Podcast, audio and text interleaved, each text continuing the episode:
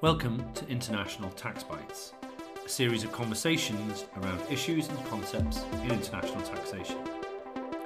I'm Graeme Jackson, and I'm a Gibraltar and English solicitor with Hassan's International Law Firm in Gibraltar.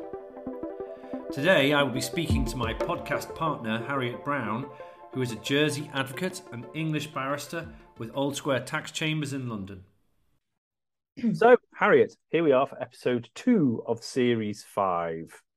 Uh, we are, and we are unaccompanied and having to rely on ourselves for a change. We're going back to our roots to actually discuss a topic of um, relevance to real people out there um, rather than the broader concepts. We're going to talk today, are we not, about the transfer of assets abroad regime in the United Kingdom.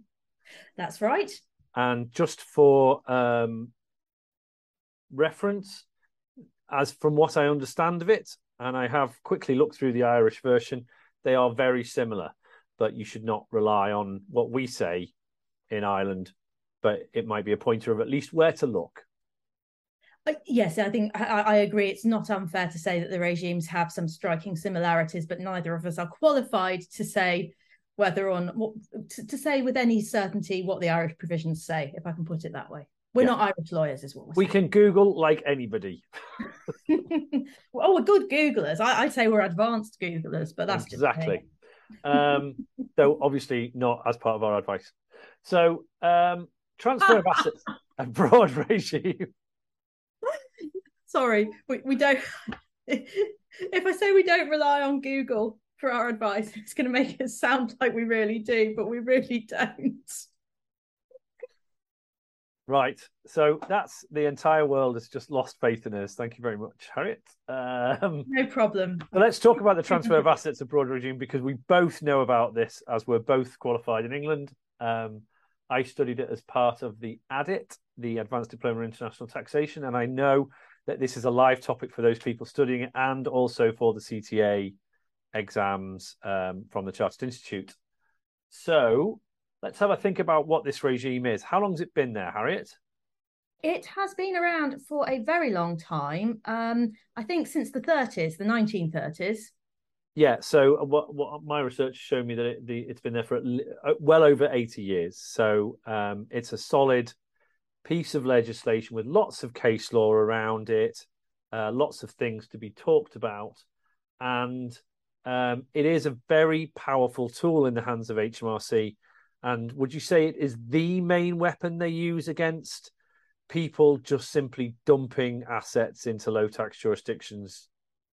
So, well, look, first of all, I would not use such a bellicose word as weapon, but that's fine. Just you wouldn't say dumping either. So probably not. I'd use some, I'd use much more elegant language, but now you because you're much more elegant than I am. Well, you know, someone's got to be grown. Yeah. Uh, so yes, it, so essentially, a transfer of assets abroad is really interesting, and it's one of the pieces of tax legislation where I think the history is interesting, because um, it was brought in in the Finance Act nineteen thirty-six, Section eighteen. I was right, it was the thirties. I've done a little bit of quick. It wasn't Googling. It was a little bit of quick research there. And um, what it, it was actually aimed at a specific type of scheme. So it was very much a targeted anti-avoidance rule. However, It is. It's actually been described in case law as being broad spectrum. And I think, was that Howard de Walden? No, it was I R C v Bracket, uh, which is, is, is one of the earlier cases. It was described as a broad spectrum anti-avoidance provision, which should not be narrowly or technically construed. So it, it is a really broad piece of legislation. So while it was initially brought in to be directed at one particular way of doing things, which we won't go into, it covers an awful lot of other things. So while it is a targeted anti-avoidance rule as opposed to a general anti-avoidance rule, it is very it is very wide, and it catches an awful lot. So it's of targeted at a lot of things. Um, yes, I'd say it's a general targeted rule. Yes. Yeah, so let's just let's just delineate then the difference between a between a G A R and a targeted rule. A G A R will say something like, uh, wherever we think something is artificial, we'll be able to ignore it. Exactly. So it, it's it's incredibly broad, and it gives incredibly broad powers of what you do next as well. Whereas a specific rule will say, targeted. a targeted rule, my apologies, a targeted rule will say, if you do X, you will pay tax, as if you had not done X. Uh, yes, that's that's a reason. That's a reasonable, if somewhat brutal, summary of the distinction. Brutal's what we want. They've they've only got forty-five minutes to answer the question. I'm sorry. I'm sorry. um, no, no, no. But it's it's important that we get it clear and short, rather than get caught up in the uh, the caveats. Because what we are doing is is is providing a summary, aren't we? And I'm exactly. sure you'll, you'll explain to us why I was um, limited in my description. So what does it act, what does the transfer of ass, assets abroad regime actually say as its basic principle? It's contained, isn't it, in sections seven one four to seven five one of the Income Tax Act two thousand seven? Uh, it about? certainly starts at seven one four. That's definitely right. I'm not, and I, I take your word for it that it goes to seven five one, did you say? Yeah. So yeah. That's, that's, that's what my research told me today. Um, and... What's the basic principle that underlies this this uh, this provision? So I think the first important thing to note about the transfer of assets abroad regime is it doesn't tax transfer of assets abroad. Right. It, it taxes income which arises to a person abroad following a transfer of assets abroad, effectively. Uh, and so in some ways it is maybe helpful to look at the scheme it was originally targeting. And what that did was... It, there were several forms, but most basically, it, there was a transfer of assets where you, um, for a consideration paid in debentures to a foreign company, um, and in that foreign company, all but a nominal proportion of the share capital was held by the transferor. So you effectively transferred all of your wealth, for, for example, to a foreign company. You held most of the shares. Um, However, it was controlled abroad, so it wasn't taxable in the U K. Yeah. Um, those assets that are transferred to the foreign co are exchanged into investments, the income of which is not liable to U K tax. Um, and then the income of the investments provided cash from which the debentures could be redeemed so that the transferor could use the money. Right, and you basically it put really... it into an offshore vehicle, and the debenture acted as a method to, to get the money out. Extraction, yeah, yeah, that's it, yeah. Okay, so... so... Yeah, so you can see why it was sort of phrased in that way. There are some other important things... So just, can we just pause there for a minute? Because the method of the method of extraction is actually irrelevant here, isn't it?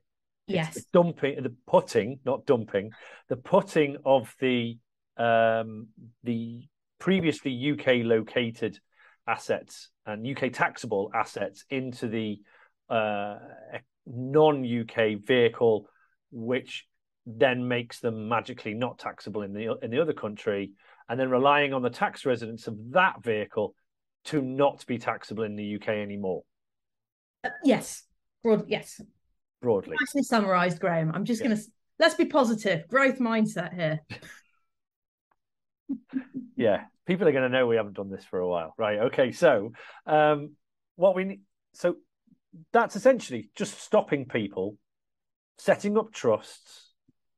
Or oh, sorry, it's designed to target people who set up trusts, set up companies that open bank accounts, all that very old-fashioned type structuring that people used to do.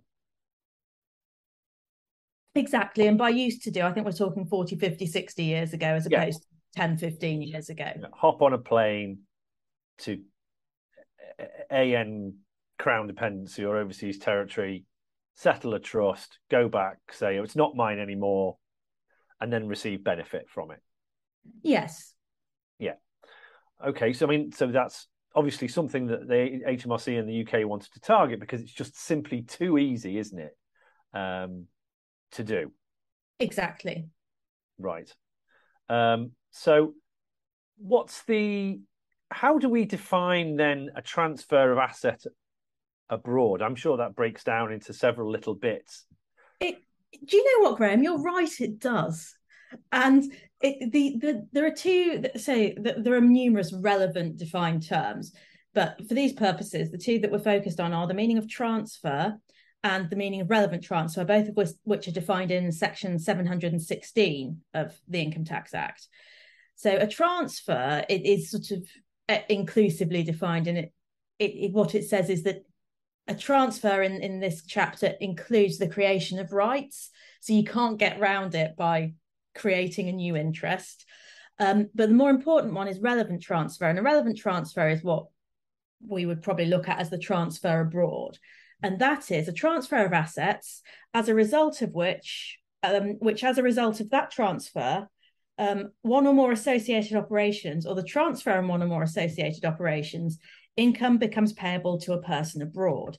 And so to simplify what that means, it means if you make a transfer and income becomes payable to this person abroad definition, then it's, it's caught for the purposes of this legislation. If you make a transfer and then make one or more associated operations, or the transfer and one or more associated operations cause income to arise to a person abroad, it's caught. So let's just park um, associated operations for a minute. And let's think about a very simple example of that, of, of the transfer, would be, say, putting a million pounds into a bank account in the name of a company. Yes. Right. So is there any rule, is there any sort of limitation on that? Because that's very simple. But let's say I pay the bill for uh, the incorporation bill for the company, and someone else puts assets in. Do I, have I then transferred an asset? Um, I think you may well have a transfer of assets and an associated operation. Right, but it, it catches other things than just the simple, the very simple putting of cash for the use of the of the company. It absolutely does, and it mostly does that through this associated operation definition. And an associated operation, it, it's an operation in relation to a transfer of assets, means an operation of any kind affected by any person in relation to the assets themselves, um, assets representing the originally transferred assets, the income from the original asset or any assets representing them, Um, or any assets directly or indirectly representing accumulations of income arising from any asset, or, and it goes on like that. So it's sort of, uh, it's it's a bit a bit M C Escher, isn't it, really? Yes, say that with your teeth in. um, so, so basically, there has to be a transfer or an associated operation, and that needs to then give rise to income in the hands of this foreign person, and that foreign person can be a company, an individual, a trust, even though we all know trusts are not persons. Um, does it cover things like foundations, partnerships, limited partnerships? Is it any vehicle entity, regardless of whether it's got legal personality or not? Is it one of those definitions? A person is a person, including all things that aren't persons. Um, well, so that isn't how that that isn't how it's defined. A person abroad is a person who is resident outside the U K, or an individual who is domiciled outside the U K. Um, and so, however, it will it will catch all of those things, because ultimately you are going to, a bit a bit like with um with um exchange of information, you ultimately you're going to be looking through to a person. So, for example, a trust. Yes, a trust isn't a person, but the trustee is going to be. Right. An okay. awful lot of foundations have legal personality. Partnerships but have then, partners. Yeah, and of course English law looks through to the partners. So, yeah. Um, okay. It also takes into account the definition of section, the definition in section four hundred seventy-five, um, uh, which are trustees of settlements outside of the U K. So it takes that into account as well. Right. Okay. So the Income ari- the income arises to the person outside the U K. Oh, sorry, one more question, um, which I may take out, but it's actually quite relevant to one, to to to something. Um, if you are abroad and transfer assets into a company, say, yes, and then go back to the U K, you haven't. I mean, just on a plain English reading of what you've done, you've not transferred anything abroad. Is is the transfer you of assets made... abroad regime then relevant when you get back into the U K? Yes. Because if you recall, the definition of relevant transfer um, told us that it is a transfer of assets, and as a result of the transfer, income becomes payable to a person abroad. So right, okay. The the the name, the sort of the calling, the calling the whole section as transfer of assets abroad is quite, quite misleading on a number of levels. Yeah, because you don't need to transfer any assets abroad if you are abroad. Yes, and indeed, since we've, once we've looked at the definition of transfer, actually you don't even need to transfer anything because you create rights, that does it for you anyway. So you could create rights abroad that caused income to arise to a third to a person abroad, and um, T O A A yeah. would catch you. Yeah. So right, so that's nice and simple, right? So we've got um, a transfer, or possibly not a transfer, to a person abroad who's actually possibly in the same country as you. But abroad means not the U K, yeah. Um, and then that then gives rise to income in the hands of that person, and it might also it might not be a person, it might be it might be something that isn't a person, but that'll do, yeah. Um, yeah. Um, what then happens to who? Where does the charge go? Who who gets taxed? The question that nobody wants to be asked. There there there is a number of different charges, and this has got more complex since um, the changes to the trust regime in what twenty seventeen, twenty eighteen in the U K. Um, and yeah, so this has got more complicated. So, but essentially there are three charges. They are in section seven twenty-one. And well, it's, the charge is seven twenty technically, but it it's sort of described in seven twenty-one. And that's um, a charge on people with the power to enjoy the income. There's then seven twenty-eight or seven twenty-seven, uh, which is a charge of tax on income treated as arising to certain persons. And then there is seven thirty-one, which is another charge of tax on income treated as arising to certain persons. So the the sort of the broadest of those is probably section seven twenty-one. And this is a charge on settlors, effectively. Right. But let's construe settlor in a very broad sense there. So trans, it's on the it's, it's a charge on the transferor. Transferor, the, the person who moves the money or, or, or creates the rights or, or doesn't do a transfer, but it counts as a transfer. Him or her. The person, who, yeah, the person who, yeah, the person who does the transfer in the section seven sixteen meaning of transfer. Right. Let's yeah, let's go with that. And so what happens is the, in, the the income of the offshore entity is treated as arising to an individual if conditions A to C are met. And so uh, the con condition A is that the individual has power in the tax year to enjoy income of a person abroad as a result of a relevant transfer, one or more associated operations, or a relevant transfer and one or more associated operations. Uh, condition B is that the income of the person abroad would be chargeable to income tax if it were the individuals and received by them in the U K. And condition C is that the individual is U K resident for the tax year. So it has to be all three?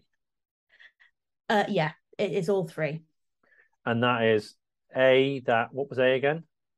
Um, the individual has power in the tax year to enjoy income of a person abroad as a result of irrelevant transfer, associated operations, or relevant transfers and associated operations. So they have the power to receive, the power to enjoy the income. Power to enjoy, yes, and power to rather enjoy than, rather than they do enjoy the income. Exactly, you, you don't, don't have to have, to have it. It's a dry charge, to use that horrible phrase.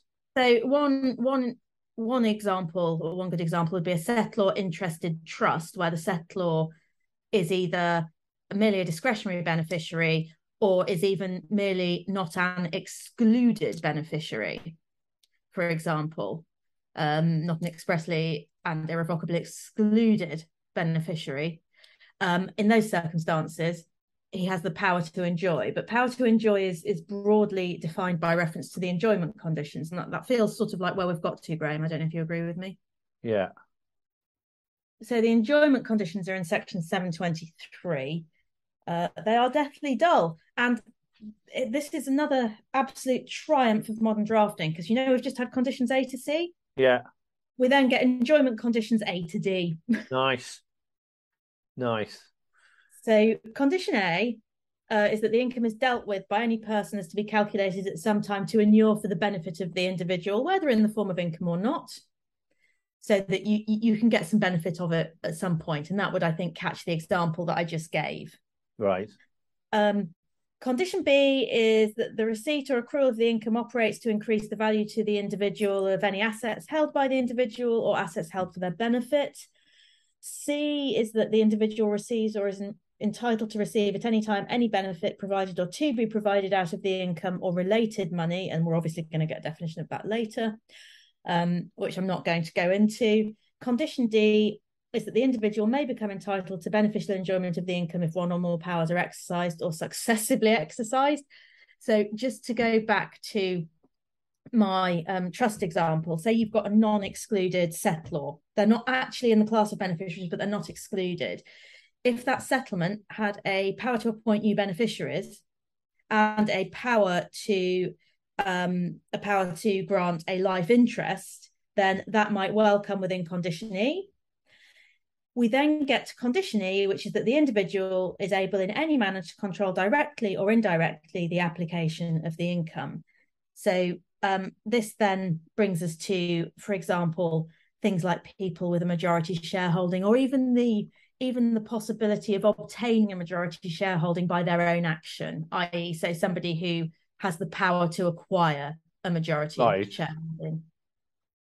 Okay, so it, it's it's very broad then, isn't it? It's, it's catching lots of lots of potential avoidance arrangements that we that we would write on the back of a fag packet in a in a fifteen minute tax planning tax planning um, session.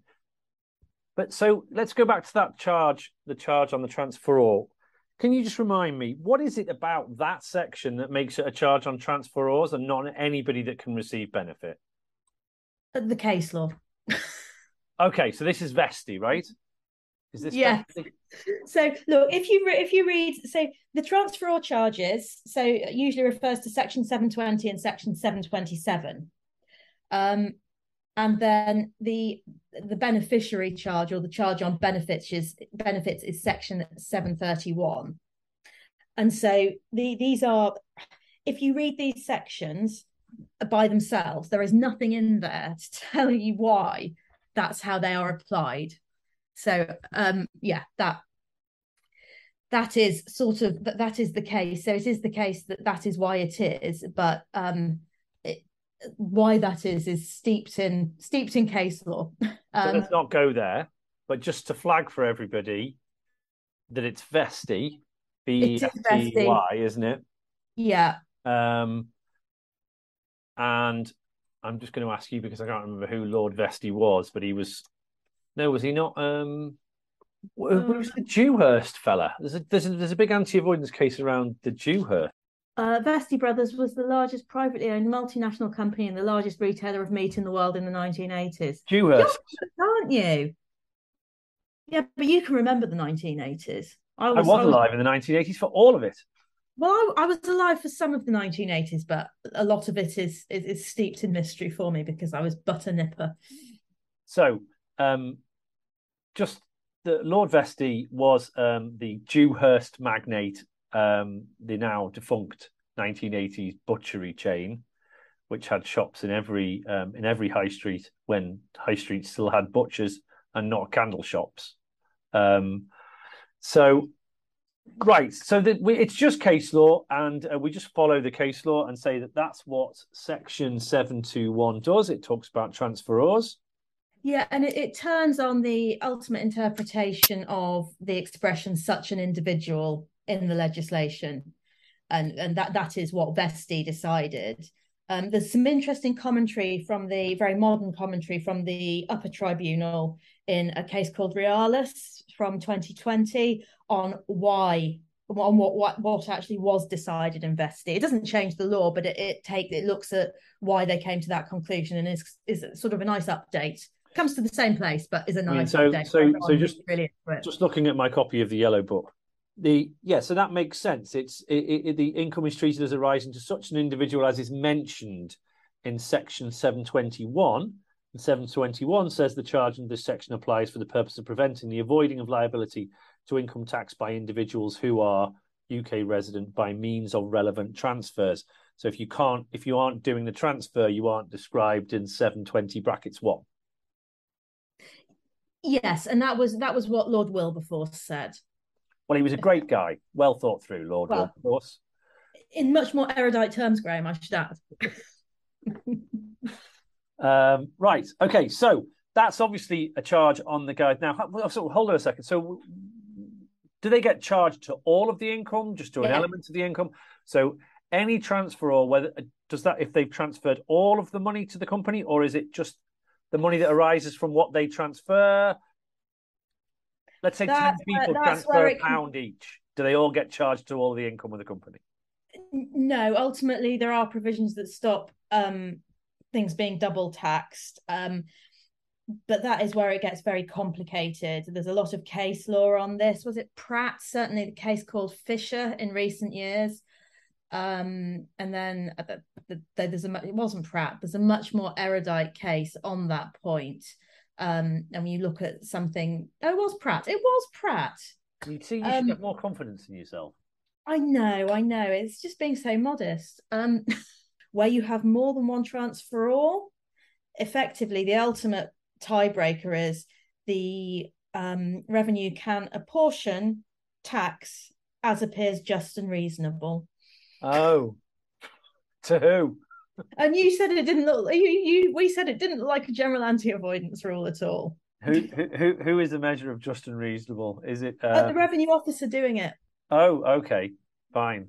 I'm, I'm, I'm sure he won't just pile it all up with the person who's got the most money you can get his hands on. Anyway, absolutely not. That would never happen. Um, they will, of course, take an entirely reasonable approach, and we are just joking. Please do not, um, do not pick on us as a result of hearing this. Um, uh, yes, and we absolutely are just joking. Yeah, no, of course they would. They would take a.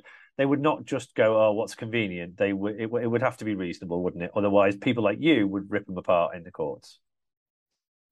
Um, I'm sure they'd take a, an approach that was just and reasonable because they want to do their job properly. I think the issue arises because I suspect there's a spectrum of what qualifies as just and reasonable, and quite possibly revenue officers' views of it come at one end of that spectrum, and taxpayers come people at the who, other end. The people whose money it is take it another view, right? Okay. So that's um, individuals that that's section seven twenty-one, which is individuals that make the transfer. Okay, let's do section seven twenty-seven. We can do it very briefly. So it, it it's it, the wording is similar. You've got this such an individual language again, which is how we know yeah. it's it, it's a it's a transfer and not everybody. And so this is set, what this does. This is. Um, Uh, this this it, this is a sort of a matching rule, and it deals with it, it it it has different rules for those who are domiciled and those who are not domiciled in the U K in the tax year in question. But effectively, so um income is treated as as, as arising to these people if income has become income of a person abroad as a result of relevant transfer, associated operations, or irrelevant transfer and associated operations, and the capital receipt conditions are met in respect of the individual in the tax year, and that's section seven twenty-nine, and the individual is U K resident for the tax year. And so um, if you are domiciled in the U K, you know, you're a fifteen out of twenty years deemed domiciliary, or a, or a formerly domiciled resident domiciliary, then you will pay income tax on the whole of the income of the person abroad. If you're not U K domiciled, then um, it's so much of the income as is not foreign source income. And that's where we get into some very complicated and quite new rules, which I think we maybe should step away from on this on this particular one. We can, we can always revisit and do, do a, a second part if, if we feel the urge. Um, can you give me an example of how that's going to work? Because there are a lot of words in there that were technical, like capital receipt conditions. I think if we look at the capital receipt condition, that tells us how it works. Let's so do that then. We have to have had our relevant transfer, our associated operation, or the combination of the two, um, and then we have to have we have to have met a capital receipt condition. Uh, so capital receipt conditions are met if in the relevant year, the individual receives or is entitled to receive any capital sum, whether before or after the relevant transfer. And notice that because that's really important. So you can't avoid this by putting a capital transfer before you have all of the other conditions met. Oh, okay. Or in any earlier tax year, the individual has received any capital sum, whether before or after the relevant transfer, and the payment of that sum is in any way connected with any relevant transaction. Connected in any way. They thought about it while they were doing the new, while they were, while they were receiving the capital. Um, yeah, so it's quite broad, but essentially, if you receive capital or are entitled to receive capital, and it's connected with the avoid with with the transfer of assets abroad, then you're caught effectively. So it's to stop. Is this to stop you um, creating a trust, opening a bank account that stores income separate from capital, and then then taking capital back out and saying, oh, all I've done is take capital out, it's my money back in and out, but in the meantime stacking up lots of income in the other bank account and not paying tax on it? I mean, yes, that would be cool. I think it's very broad, though. It's very broad. But that would certainly be be the kind of thing that um that people talk about, isn't it? Segmenting bank accounts. And yeah, yeah. Okay, so that's section seven two seven. If you're comfortable, is there any other sections you'd like to bring in before we talk about beneficiaries? No, I'm happy to talk about beneficiaries. And I think this is it, but it's important to understand that it's not just transferors that are caught by this regime. It's very broad. You can't just set things up, exclude yourself, and then there's a magic pile of money for your family. Exactly. And so, so section seven thirty-one is a charge on income which is treated as arising to um, a person, an individual who receives a benefit as a result of relevant transactions. Right. And relevant transactions are relevant transfers or associated operations. Right. Okay. So in our scenario, Uncle Billy, he's a lovely and generous man, has set up a um a trust with ten billion pounds in it for all of the kids of his brothers and sisters. Poor Billy's died childless and he wants to look after everybody else. And he set that trust up in um, A N low tax jurisdiction. He's from the U K. Now, how does it work for, for the beneficiaries to pay tax? Because it, it, they're not doing any avoiding, right? So it can't be just, can it? That they get taxed like in, this, in exactly the same way as the transferor would, because they've done no actual avoiding themselves, but they may benefit from a vehicle established to avoid. Uh, look, I'm, I'm, yeah, I mean, I'm not sure. I think probably the approach to this was to look at it in the sense of trying to ensure that money that was being moved abroad was still being taxed.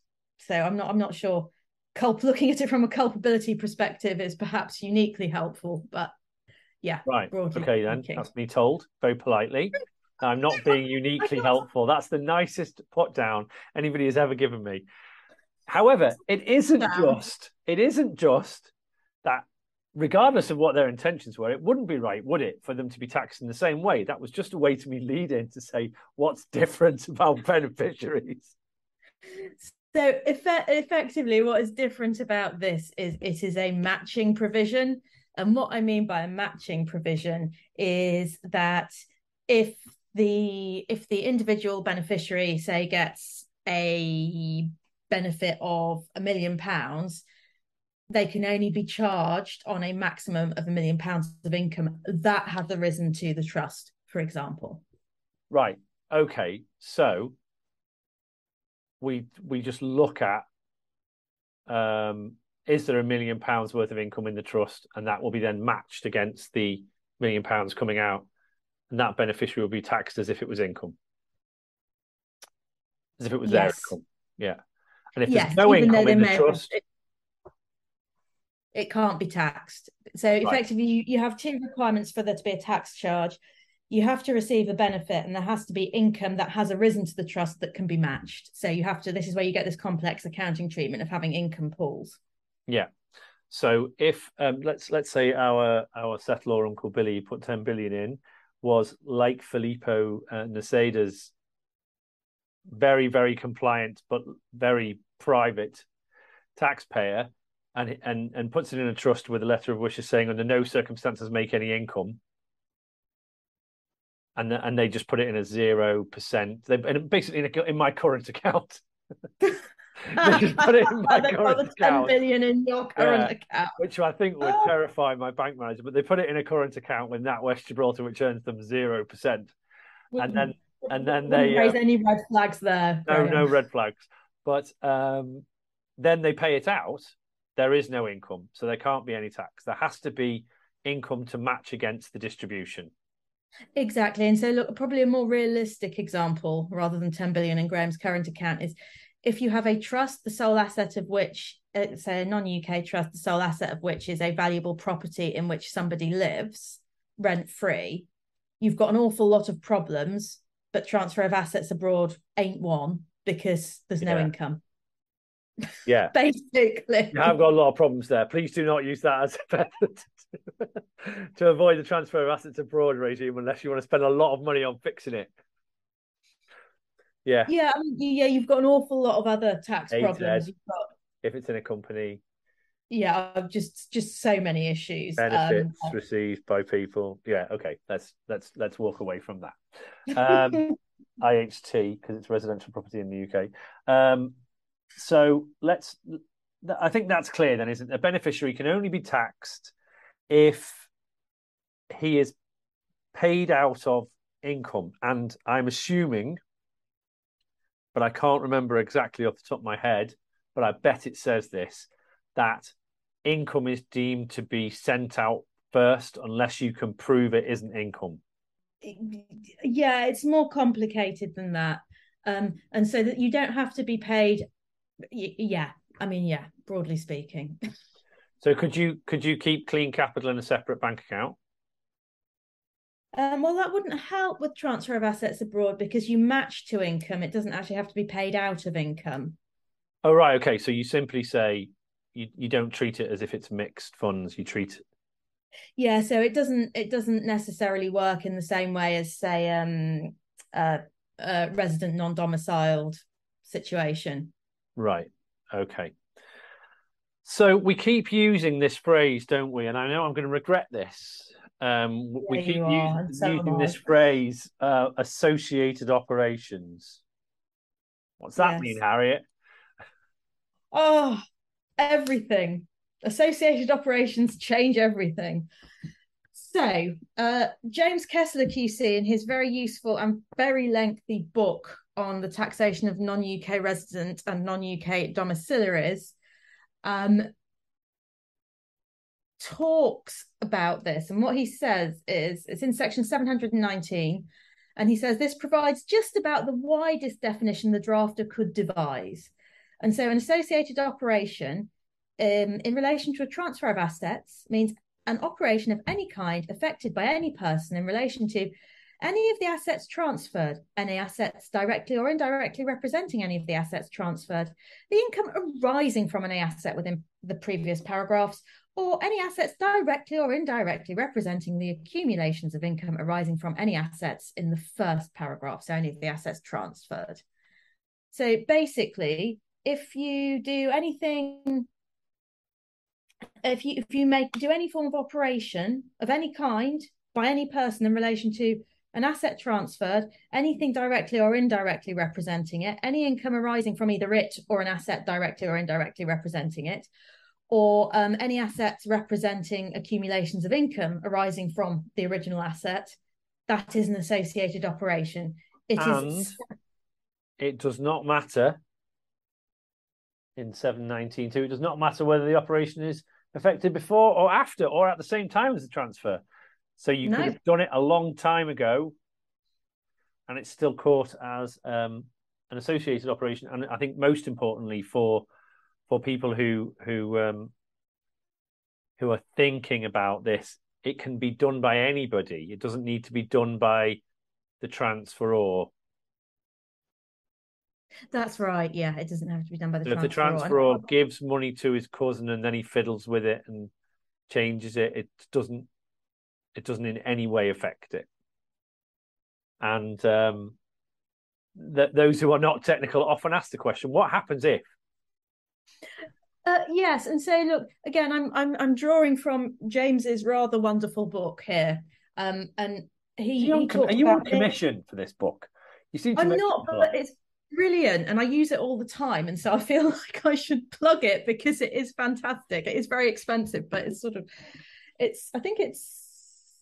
It might be six volumes now. It's certainly five. It's huge and comprehensive. But anyway, what it says about transfer, about the meaning of association here, is that on a simple reading of the definition, an operation can be associated with an earlier transfer, even if the two were not part of a single plan or arrangement and many years apart. And he gives the example of a transfer. A transfers an asset to B, in who is U K resident in nineteen seventy. B transfers the asset in the year twenty twenty to an offshore trust under which A may benefit. And on a simple reading, B's disposition is an operation associated with A's transfer, even though they're not part of a single arrangement. A is unaware of B's disposition. B's disposition is itself a relevant transfer. One or both transfers is a disposal at arm's length. And he says the same would apply if A's transfer was made in eighteen seventy or sixteen seventy. Indeed, anyone who purchases or disposes of an estate in English land is only affecting the most recent operation of a series of associated operations, dispositions of land, which may perhaps be traced back to the Norman Conquest, if not before. And only a lack of records prevents one tracing the sequence of associated operations to the dawn of civilization. And he then goes on to say, and you'll be relieved to hear this, in fact, this simple reading cannot be right and a clean break test should be implied. And there he says A transfers to B plus B to C, um clean break test. So yeah, so, but it's, I mean, that's that's an eminently sensible approach. Is that backed by any case law, or is that is that um... no that's that's that no there nobody's had to address that, and I suspect everyone sort of shies away from trying to address it, yeah. Because nobody wants any of the available answers. Yes, nothing works globally either for H M R C or for a taxpayer, so it's it's mm. a it's a tough one. Yeah. Okay, so that's it. Does that cover associated associated operations? I mean, it's just so wide. I mean, you can. It's very quick to deal with because it's everything. Um. Yes, it is almost everything. Um. There must be. I think James says there must be something more than historical association. Uh, Parliament has left that to the courts, and the courts haven't dealt with it yet. Um, James's clean break test is um, says A is a settler of B's trust. Did A provide the property indirectly? If not, the operations are not associated. I think that's in some ways tautological, but it's about as close as we're going to get. Um, there's some support for that in Corbett's executrices, executrices v I R C. Um, I'll leave that to to um, to people to look up. It's Corbett's executrices v I R C. Look, it's been around for what, eighty, ninety years, and we've not somewhere between just about eighty years. Yeah, it's been around for about eighty years, and um, we are yet to find whether or not um, we yet yet to address this question. So maybe the courts will address this at some point. Okay, so Harriet, I think that we have arrived at, we've detailed the three charges. Yep. We have. And we've explained that there's a difference between those that can receive benefit and those that do transfers. And we've talked about what associated operations are. But because of two things, one is I'm late for a meeting. And the second is um, nobody really wants to sit through any more of, of the uh, the transfer of assets abroad regime. We are going to come back and we are going to do a shorter, fingers crossed, shorter episode on the defences against uh, charges under the transfer of assets abroad regime. And Harriet will very kindly explain to us why the capital gains variant is not equivalent as well in... Um, In, in part two, and would prefer not to call it a variant. All right, okay. The capital gains treatment, which occupies a similar place in the market. Fair enough. um, yeah. So we will be we will be back with defences, in particular the motive defence, which is really important. So even though nobody wants to listen to any more on the transfer of assets abroad regime, it's probably important that you do come back for the motive defence. Otherwise, you've only heard the bad bit. Yeah. Um, or maybe the rest of it's bad if you haven't got it, if you haven't got the motive defence. But but at least there is some hope that um, that that that if if you do these things for the right reasons, then uh, then the charge may not apply. Um, so, Harriet, thank you very much for your time. We are going to come back and hopefully we might even round this off tomorrow and get it up on consecutive days. How exciting would that be? It would be just like um, like our favourite podcast when they overrun into two different parts. So let's remember that this is just a conversation between two people who who are talking about tax, and it's not advice. Uh, we really hope that it made sense, and we'll see you soon.